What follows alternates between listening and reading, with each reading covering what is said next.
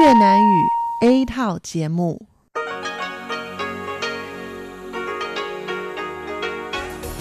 Đây là Đài Phát thanh Quốc tế Đài Loan RTI.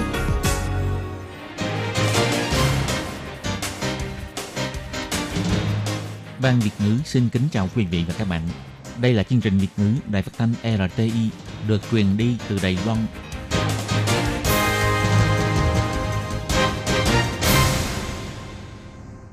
Minh Hà xin kính chào quý vị và các bạn. Hôm nay là Chủ nhật, ngày 8 tháng 12 năm 2019, cũng nhằm ngày 13 tháng 11 âm lịch năm kỷ hợi. Thưa quý vị, hôm nay chương trình Việt ngữ của Đài Phát thanh RT sẽ đến với quý vị những chương mục như sau. Trước tiên là phần điểm lại các tin quan trọng trong tuần đã xảy ra tại Đài Loan. Tiếp theo là chương mục chuyện vạn ở đây và góc giáo dục. Và sau cùng là chuyên mục bắt nối nhịp cầu giao lưu cùng các bạn. Hôm nay trong phần đầu tiên sẽ do Minh Hà mở đầu và dòng tin thời sự đã xảy ra trong tuần qua. Bộ Nội chính cho biết số lượng người Hồng Kông nộp đơn xin cư trú tại Đài Loan tăng 20% so với năm ngoái. Đài Loan và Mỹ cùng tổ chức hội thảo, chia sẻ kinh nghiệm xử lý rác thải điện tử. Bữa cơm trưa tại các nhà trường của thành phố Tân Bắc ra mắt nhiều món ăn mang hương vị của bảy nước Đông Nam Á. Cục khí tượng dự báo mùa đông năm nay là mùa ấm áp. Không để Trung Quốc can thiệp vào cuộc bầu cử vì lập pháp triệu tập hội nghị báo cáo biện pháp dự phòng. Khu vực Tây Bộ lọt vào thóp quán quân vã quân đường cao tốc đẹp nhất Đài Loan. Và sau đây mời các bạn theo dõi tiếp các chi tiết.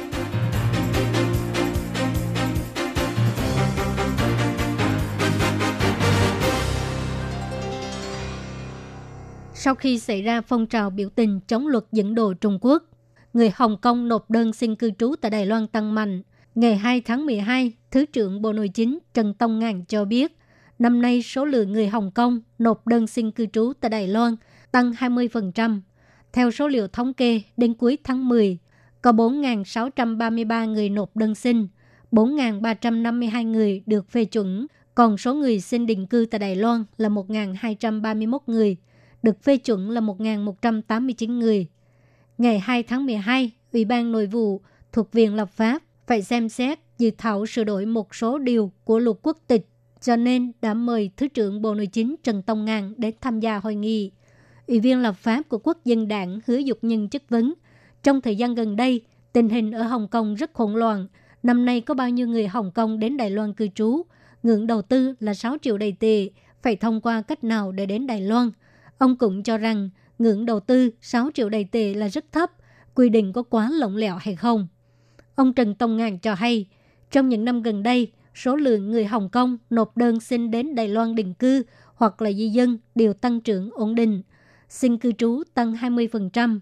Số liệu thống kê từ tháng 1 đến tháng 10, số người xin cư trú có 4.633 người, 4.352 người được phê chuẩn, còn xin định cư là 1.231 người, được phê chuẩn là 1.189 người. Tỷ lệ sinh viên đến Đài Loan theo học và sau khi tốt nghiệp tiếp tục ở lại Đài Loan làm việc chiếm đa phần. Ông Trần Tông Ngàn cũng cho hay, di dân theo dạng đầu tư là sau khi nộp đơn xin, do Ủy ban đánh giá đầu tư thuộc Bộ Kinh tế xét duyệt, xem muốn thành lập công ty hay là đầu tư, nhưng không cho phép mua nhà tại Đài Loan Trước đây, tình thế ở Hồng Kông ổn định không giống như Trung Quốc, nhưng bây giờ tình thế Hồng Kông không như trước. Bộ Nội chính sẽ bàn thảo với các bộ ngành liên quan xem có nên kiểm thảo lại về các điều kiện trước đây đã đặt ra hay không. Theo Sở Di trú, nhà kinh doanh đến Đài Loan đầu tư 6 triệu đầy tệ nếu được sự chấp thuận của cơ quan có thẩm quyền của chính quyền trung ương thì sẽ được xin cư trú tại Đài Loan.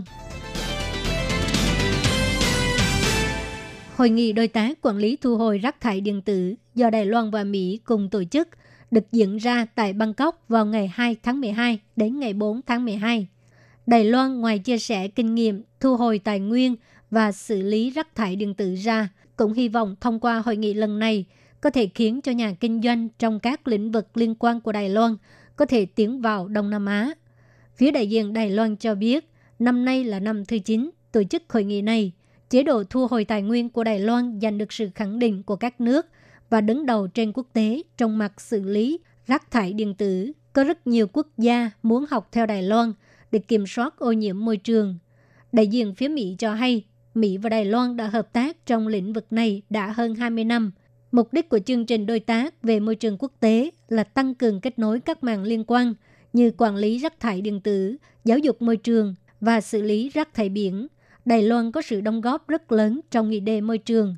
Hội nghị năm nay có sự tham gia của hơn 50 chuyên gia, học giả đến từ chính quốc gia, chia sẻ về kinh nghiệm quản lý rác thải điện tử và quản lý phát triển tài chế, đồng thời chia sẻ kỹ thuật đổi mới.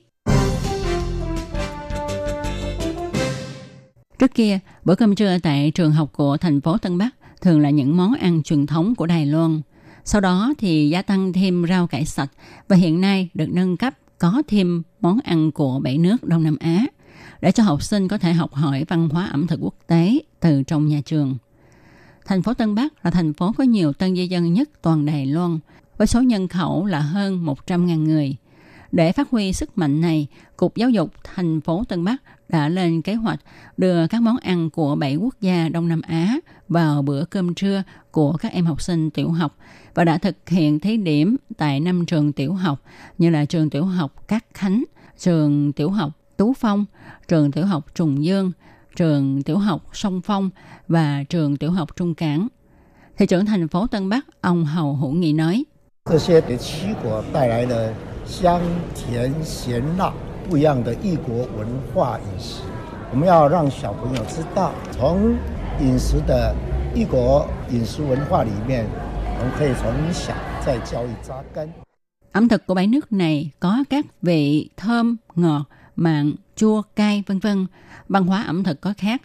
Chúng tôi muốn cho các em học sinh biết văn hóa ẩm thực của các nước từ việc ăn uống, giáo dục các em từ nhỏ.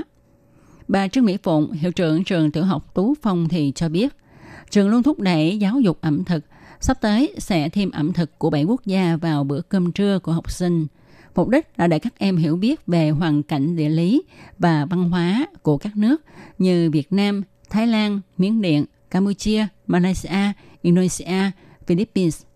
Trong học kỳ tới, chúng tôi sẽ cho các em tự tay nấu các món ăn này. Ngày 3 tháng 12, chủ nhiệm Trung tâm Dự báo Thời tiết ông Lữ Quốc Thần cho biết, mùa thu năm nay có nhiều bão. Từ tháng 9 đến tháng 11, phía Tây Bắc Thái Bình Dương có đến 16 cơn bão được hình thành, nhiều hơn 5 cơn bão so với mỗi năm. Ngoài ra, mùa thu năm nay ở phía Bắc, cao áp di chuyển về phía Bắc, miền Nam nóng hơn mọi năm. Điều này cũng khiến cho 3 tháng vừa qua nhiệt độ hay nóng. Về lượng mưa thì ở vùng Bắc Bộ, Nam Bộ và vùng ven biển bình thường. Nhưng vùng Trung Bộ, nhất là vùng A Lý Sơn, Ngọc Sơn và Bành Hồ thì mưa ít kỷ lục. Triển vọng trong quý tới, do mùa đông năm nay hiện tượng El Nino và La Nina không rõ ràng, nhiệt độ mặt nước biển lại hơi nóng, cho nên lượng mưa vào mùa đông năm nay không nhiều cho đến hơi ít. Còn nhiệt độ thì có xu hướng từ bình thường đến hơi ấm. Điều đáng để mọi người chú ý đó là dưới xu thế toàn cầu ấm lên thì mùa hè tại Đài Loan sẽ kéo dài ra, mùa đông sẽ ngày càng đến chậm và ngắn đi. Cục khí tượng Trung ương Đài Loan cũng dự đoán sau khi đợt lạnh tuần này qua đi, trung và hạ tuần tháng này thì thời tiết sẽ hơi ấm. Tuy nhiên, thời tiết vào mùa đông này thì không loại trừ sẽ có đợt không khí lạnh tràn về.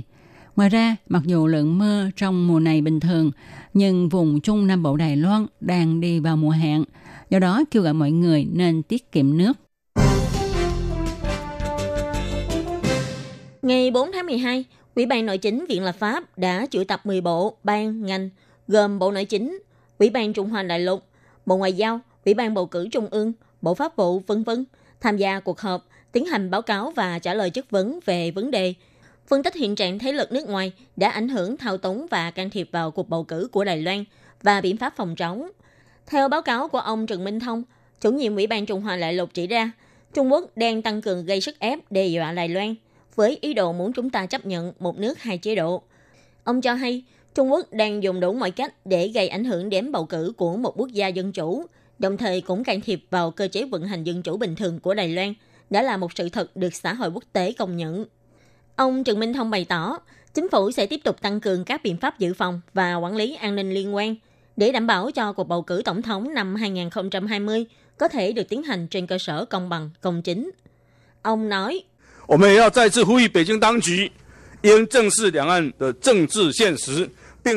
Chúng ta cũng một lần nữa kêu gọi chính quyền Bắc Kinh nên nhìn nhận chính đáng về hiện thực chính trị hai bờ eo biển, tôn trọng và học tập chế độ bầu cử dân chủ của Đài Loan – Xin đừng xen vào cuộc bầu cử của Đài Loan, cũng như can thiệp vào nội bộ của Đài Loan. Càng nên tôn trọng chế độ bầu cử dân chủ của Đài Loan, cũng như quyền lợi và kết quả cuộc bầu cử dân chủ của người dân Đài Loan. Ông Trần Minh Đường, Thứ trưởng Bộ Pháp vụ khi báo cáo nói, có năm hình thức các thế lực nước ngoài có thể can thiệp vào cuộc bầu cử lần này, trong đó bao gồm việc ủng hộ tài chính cho ứng cử viên để ảnh hưởng xu thế hướng đi, dẫn dắt truyền thông, đơn vị điều tra dân Ý phối hợp với chính sách chiến tuyến thống nhất Đài Loan, mua chuộc các tổ chức nhân sĩ biểu trưng để đi kháng nghị, thu thập thông tin, chiêu đãi để giành phiếu bầu tại địa phương, quỹ thác người dân Đài Loan mang tiền mặt nhập cảnh hoặc thông qua cách chuyển khoản tại địa phương để chuyển tiền ủng hộ vào tài khoản của người chỉ định. Ông Từ Quốc Dũng, Bộ trưởng Bộ Nội chính cũng chỉ ra, ngoài công tác kiểm tra nghiêm ngặt các hành vi hối lộ bất hợp pháp ra, Sở Cảnh sát cũng đã thành lập đội điều tra thông tin giả. Ngoài ra, Sở Di dân cũng sẽ tăng cường quản lý an ninh đối với người nhập cảnh qua 4 giai đoạn. Đó là trước khi nhập cảnh, khu vực biên giới, sau khi nhập cảnh và sau khi rời Đài Loan, bao gồm tăng cường quản lý các hồ sơ xin nhập cảnh Đài Loan, ngăn ngừa các thành phần bất hảo nước ngoài, tăng cường thẩm tra tổng hợp thực địa nghiêm ngặt đối với những người đã dừng chân tại Đài Loan từ một tháng trở lên, vân vân. Cuộc bình chọn 10 con đường cao tốc đẹp nhất Đài Loan trên mạng do Tổng cục Đường cao tốc Bộ Giao thông tổ chức từ ngày 6 tháng 11 cho đến ngày 1 tháng 12 đã thu hút hơn 214.000 người bỏ phiếu, với hơn 1 triệu lượt truy cập. Kết quả là con đường cao tốc tỉnh lộ 61 mới hoàn công gần đây đã dẫn đầu với vị trí thứ nhất và nhì. Trong đó, đoạn đại lộ Hoàng Kim, khúc thị trấn Thông Tiêu của tỉnh lộ 61 đã dẫn đầu với 34.000 phiếu bầu chọn, còn khúc cầu vòm Cảng Cá Vĩnh An, tỉnh lộ 61 được hơn 21.000 phiếu bầu. Theo sát đằng sau là đường khúc cầu Kim Luân, Đài Đông, tỉnh lộ chính vừa được thông xe thuộc công trình cải thiện đường cao tốc Nam Hồi với hơn 19.000 phiếu bầu. Ông Trần Tiến Phát, Phó Bộ trưởng vụ Tổng công trình thuộc Tổng cục Đường cao tốc cho hay, bắt đầu từ năm 2015, Tổng cục Đường cao tốc đã bắt đầu đưa ra chính sách đường cao tốc cảnh quan. Hy vọng có thể nâng cao được mỹ quan thiết kế của không gian đường cao tốc, để người dân có thể trải nghiệm được vẻ đẹp cao tốc giáp núi ven biển của Đài Loan. Đồng thời, cũng hy vọng qua việc này có thể giúp Đài Loan nổi danh trên thế giới. Tổng cục đường cao tốc chỉ ra, đại lộ Hoàng Hôn Thông Tiêu, tỉnh lộ 61 có vị trí thuộc huyện Miêu Lực, là đoạn đường duy nhất của tỉnh lộ 61 nằm sát sườn núi, còn có danh hiệu là đường cao tốc Vịnh Nguyệt Nha đẹp nhất, Thái Ma Lý miền Tây vân vân. Còn cảng cá Vĩnh An tỉnh lộ 61 tọa lạc tại cảng cá Vĩnh An Đào Viên, mới được thông xe vào năm 2018. Đây cũng là cảng cá của người khách gia duy nhất tại Đài Loan. Không những sở hữu vẻ đẹp của nghệ thuật ánh sáng vào đêm, mà còn là cảng cá du lịch kết nối với đường hành lang xanh Tân Ốc, quần thể kiến trúc cổ Phạm Khưng và Cam Tuyền Tự có hơn 150 năm lịch sử, Hải Đăng Bạch Sa Giáp, vân vân. Thưa quý vị và các bạn vừa theo dõi phần điểm lại các tin quan trọng trong tuần qua do ban biên tập Việt ngữ của Đài RT cùng trình bày và thực hiện. Cảm ơn quý vị đã đón nghe.